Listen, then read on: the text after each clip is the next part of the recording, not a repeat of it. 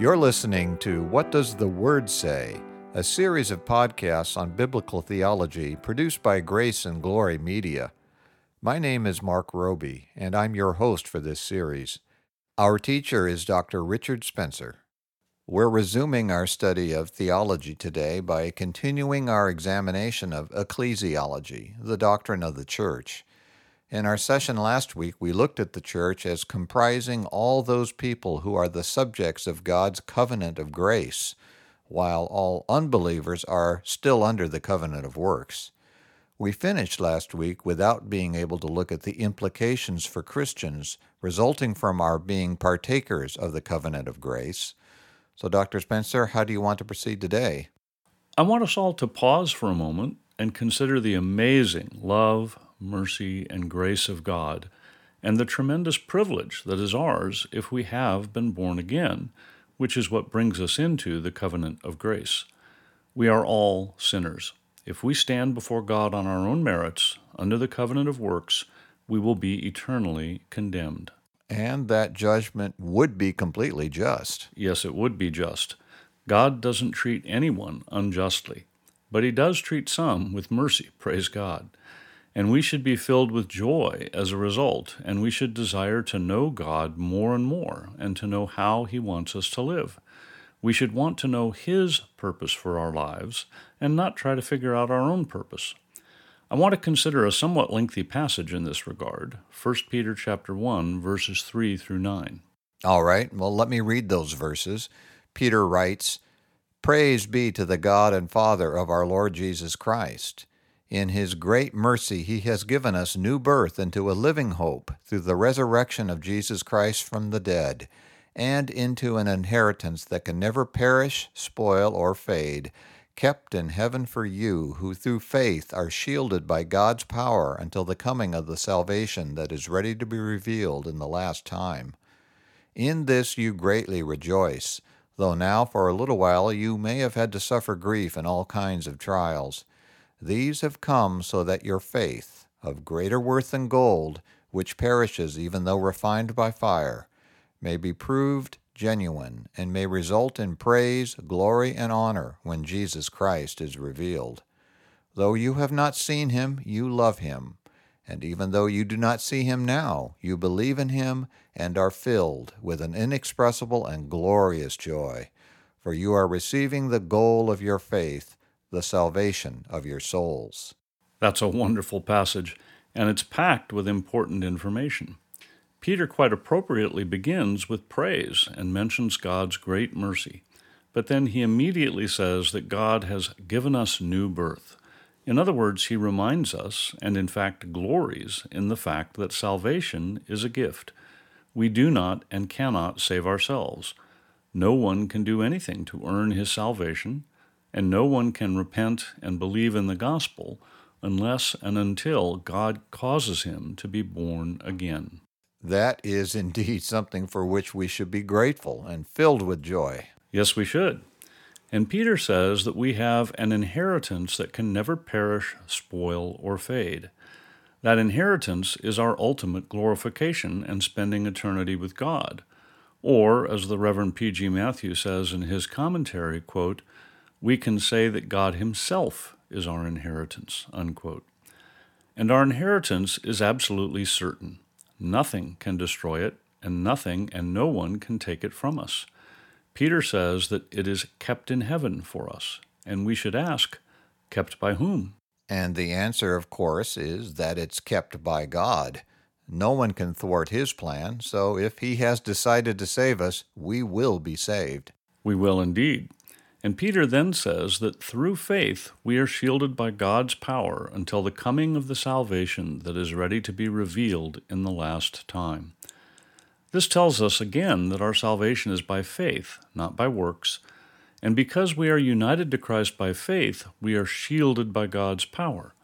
And that is speaking about this life, because he says it is until the coming of our salvation. And of course, this doesn't mean that Christians cannot be harmed by the world. Of course not. The world can do us great harm. But two things are true in spite of that ugly and sometimes painful reality. First, the world can kill us, but it can't take away our eternal reward. And second, the world cannot prevent us from completing the work that God has ordained for us to do. We are invincible so long as God still has work planned for us. And that's a great encouragement to us all. We don't need to worry about earthly consequences so long as we're busy doing the work God has called us to do. That's right. But Peter also says that this salvation is ready to be revealed in the last time, which means it has not yet been revealed in full measure. We don't receive our reward here and now. And so Peter went on to write that in this you greatly rejoice, though now for a little while you may have had to suffer grief in all kinds of trials. I don't know anyone who likes the idea of suffering. Nor do I, but it's part and parcel of the Christian life. We obviously do not all suffer to the same extent, but every true Christian will suffer in this life. We can, however, rejoice even in our sufferings. Peter went on to say, These, referring to our sufferings, have come so that your faith, of greater worth than gold, which perishes even though refined by fire, may be proved genuine and may result in praise, glory, and honor when Jesus Christ is revealed. That reminds me of something the Apostle Paul wrote. In Romans chapter 5, verses 3 through 5, he said, We also rejoice in our sufferings, because we know that suffering produces perseverance, perseverance, character, and character, hope. And hope does not disappoint us, because God has poured out His love into our hearts by the Holy Spirit, whom He has given us. That is the same idea. When God brings trouble into the lives of His children, it is for a good purpose. That doesn't make the trouble any more pleasant to go through, but at least we can know for certain that it serves a good purpose. And Peter said that our sufferings come so that our faith may be proved genuine and may result in praise, glory, and honor. This glory, of course, belongs to God and not to us. We must remember that the purpose of our lives is to glorify God. And to enjoy Him forever, if I may complete the answer from the Westminster Shorter Catechism. And the fact that Peter says our faith may be proved genuine clearly implies that not everyone who claims to have faith is telling the truth. That is a clear implication, yes. The person may think he has real faith, so it doesn't necessarily mean that he's consciously lying. But his claim to faith may not be true. This is what Jesus told us in Matthew chapter 7 verse 21 when he said, quote, "Not everyone who says to me, Lord, Lord, will enter the kingdom of heaven, but only he who does the will of my Father who is in heaven." Clearly, those who come to him saying, Lord, Lord, think that they're saved. So that's a stern warning to all of us to make our calling and election sure. We should be very careful to examine ourselves. And as Jesus said, we must do the Father's will. In other words, we must obey. And that's why Peter added that our faith being proved genuine may result in praise, glory, and honor when Jesus Christ is revealed. God is glorified by the obedience of his people, obedience even when they are called to suffer. Peter closes the passage we've been examining by saying that though you have not seen him, you love him, and even though you do not see him now, you believe in him and are filled with an inexpressible and glorious joy, for you are receiving the goal of your faith, the salvation of your souls. Unquote. This last statement makes three important points about the true Christian life. First, he notes that we love Jesus Christ, even though we have not seen him. And Jesus said in John chapter 14 verse 15 that if you love me, you will obey what I command. What's the second important point from that passage? That we believe in Jesus in spite of the fact that we don't see him now. And to believe in Jesus does not refer to some nebulous feeling without content. Jesus is revealed to us in the Word of God, and He Himself makes clear that we must walk in obedience to the Word. So to believe in Jesus means that we accept the testimony given about Him in God's Word, and we are subject to it. And Peter also says that if we have this true faith, we are filled with an inexpressible and glorious joy.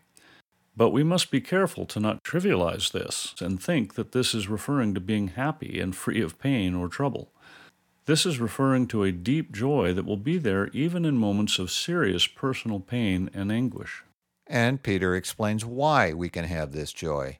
He said that we have it because we are receiving the goal of our faith, the salvation of our souls. And that's the third thing I wanted to get from this closing statement. We've noted several times before in these podcasts that there are three tenses to our salvation. We have been saved, we are being saved, and we will be saved. The past tense refers to the fact that God chose us to be saved before the creation of the world. The future tense refers, of course, to our ultimate glorification in heaven. And the present tense refers to the fact that we can see God working in our lives even now.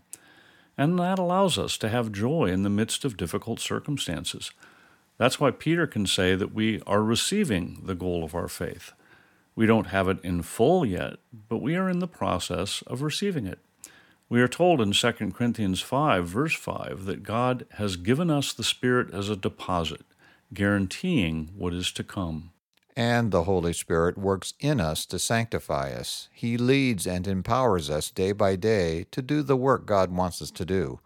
And we're told in Romans chapter 8, verse 14, that, quote, those who are led by the Spirit of God are sons of God, unquote. And now let me tie what we have learned about this passage back into the topic at hand, which is the church defined as those who are under God's covenant of grace. Yeah, please do. This passage shows us that our salvation is a gift from God by new birth, which results in saving faith. And it tells us that we should have great joy even though we will have suffering.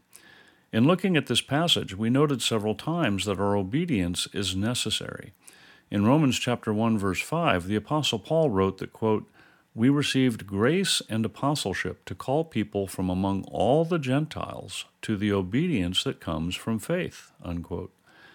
God is the Lord of the covenant of works, and he is the Lord of the covenant of grace. There is only one Lord. In the covenant of works, people are represented by Adam, who sinned and brought guilt and death, and they inherit sinful natures from Adam. So they all sin daily and contribute to their guilt. They will be justly punished in hell. But of course, we must note that those who are under the covenant of grace sin daily too. For example, none of us loves God with all our heart, soul, mind, and strength. Yes, we do sin daily, but sin does not characterize us. Those who have been brought into the covenant of grace through new birth are enabled to repent and trust in Christ's atoning death. As a result, they are clothed in the righteousness of Christ. He is the mediator of this covenant, and in him they are forgiven and justified in God's sight. That is glorious news. Yes, it is wonderful news. The best news, in fact. And the major point to be made here is that Jesus Christ is Lord. He is Lord of both covenants. But for those in the covenant of grace, He has given us a new nature. We are born again. We have a new heart, a new will, a new mind, and a new set of affections. As Paul wrote in 2 Corinthians chapter 5 verse 17, if anyone is in Christ, he is a new creation. The old is gone, the new has come. That is the classic verse. And part of what it means to be a new creation is that we have the ability to obey God. We don't do it perfectly because God has not yet fully removed our sinful nature, but we do obey. If a man's life is not characterized by obedience to the Word of God, he is not born again. And that obedience is a heartfelt, willing obedience, not a grudging outward conformity to some set of rules. Jesus Christ is our Lord. That is the basic confession of a Christian. If we are truly part of God's covenant people, the main implication of this truth is that we will willingly embrace Jesus Christ as Lord. Of course, as you noted, Jesus is Lord of everyone, whether they acknowledge that fact or not. Yes, he is. But if someone doesn't acknowledge the fact and prove his acknowledgement is sincere by the obedience of faith, then he is not part of the covenant of grace. He is not part of the true invisible church, and he will not be in heaven. In Philippians chapter 2, verses 10 and 11, we are told, quote, that at the name of Jesus every knee should bow, in heaven and on earth and under the earth, and every tongue confess that Jesus Christ is Lord to the glory of God the Father. Unquote. Those who are part of the covenant of grace will make that confession of their own volition in this life and prove its truth by their obedient lives. Those who do not will make this confession against their own will when they are judged by Christ and condemned to eternal hell. That should be a terrifying thought. Yes, it should be terrifying. It is meant to be terrifying because it provides motivation for us to seek God. Therefore, let me say again that the main implication of being members of God's covenant of grace is that we willingly embrace Jesus Christ as Lord. And the heart of the covenant is stated a number of times in the Old Testament. For example, when God called Moses to go to his people in Egypt and bring them out of slavery, we read in Exodus chapter 6 verse 7 that he told Moses to tell the people, quote, I will take you as my own people, and I will be your God. Unquote. That is the heart of the covenant. I will be your God, and you will be my people. Yeah, that statement is something we see a number of times in the Old Testament, and it's also a part of God's promise to redeem his people. In Jeremiah chapter 31, verse 31 and then 33, we read, The time is coming, declares the Lord, when I will make a new covenant with the house of Israel and with the house of Judah this is the covenant I will make with the house of Israel after that time, declares the Lord. I will put my law in their minds and write it on their hearts. I will be their God, and they will be my people. That is the heart of the covenant of grace. And so everyone who claims to be a Christian must ask himself some hard questions. Is the law of God in your mind and written on your heart? Do you live as though you are a child of the covenant? Do you live as though Jesus Christ is truly your Lord? Or do you only have the outward form of religion? Do you think that God will accept your idea of what you should do? Yeah, those are hard questions. Paul wrote in 2 Timothy chapter 3 verses 1 through 5, "But mark this, there will be terrible times in the last days. People will be lovers of themselves, lovers of money, boastful, proud, abusive, disobedient to their parents, ungrateful, unholy, without love, unforgiving, slanderous, without self control, brutal, not lovers of the good, treacherous, rash, conceited, lovers of pleasure rather than lovers of God, having a form of godliness but denying its power, have nothing to do with them. And Christians should be very careful here. There is a tendency to listen to that passage and think, oh, I don't love money, I'm not boastful or proud, I love others, and so on. But do you really? Look at the whole list, realize that it is not exhaustive, and express it in positive terms. Can you say that you are generous, humble, obedient to parents and others in authority, grateful, holy, loving, forgiving, and so on? If you can answer yes to that without any reservations, I would say you need to be very careful. Christians are sinners, just like everyone else. Yes, the sins Paul has listed should not characterize our lives, but they are still present to some degree, and a real Christian will see that, feel ashamed, and immediately want to cry out, O Lord Jesus, have mercy on me, a sinner. That's why Paul said that these people have a form of godliness but deny its power. He means they deny the power of salvation to change your life and make you live a more holy life in obedience to God's commands. Very well. I think we've answered the question of what are the implications of the fact that the church comprises all those who are partakers of the covenant of grace. The main implication is that they willfully and, in fact, joyfully acknowledge Jesus Christ as Lord and prove that their declaration is true by walking in the obedience of faith. Yeah, that's a good summary. And I think that's a great place to end for today. Therefore, let me remind our listeners that they can send questions or comments to info at whatdoesthewordsay.org, and we'll do our best to respond to you. You've been listening to What Does the Word Say? brought to you by Grace and Glory Media, and I'm Mark Roby. In our next session, Dr. Spencer will continue to examine the doctrine of ecclesiology, and we hope you'll join us. The session you heard today is available, along with all other sessions, in the archive on our website at whatdoesthewordsay.org. We also have a free book available to you entitled Good News for All People, written by Reverend P.G. Matthew, founder and senior minister of Grace Valley Christian Center. To request your free copy of this excellent summary of the biblical message of salvation, go to whatdoesthewordsay.org.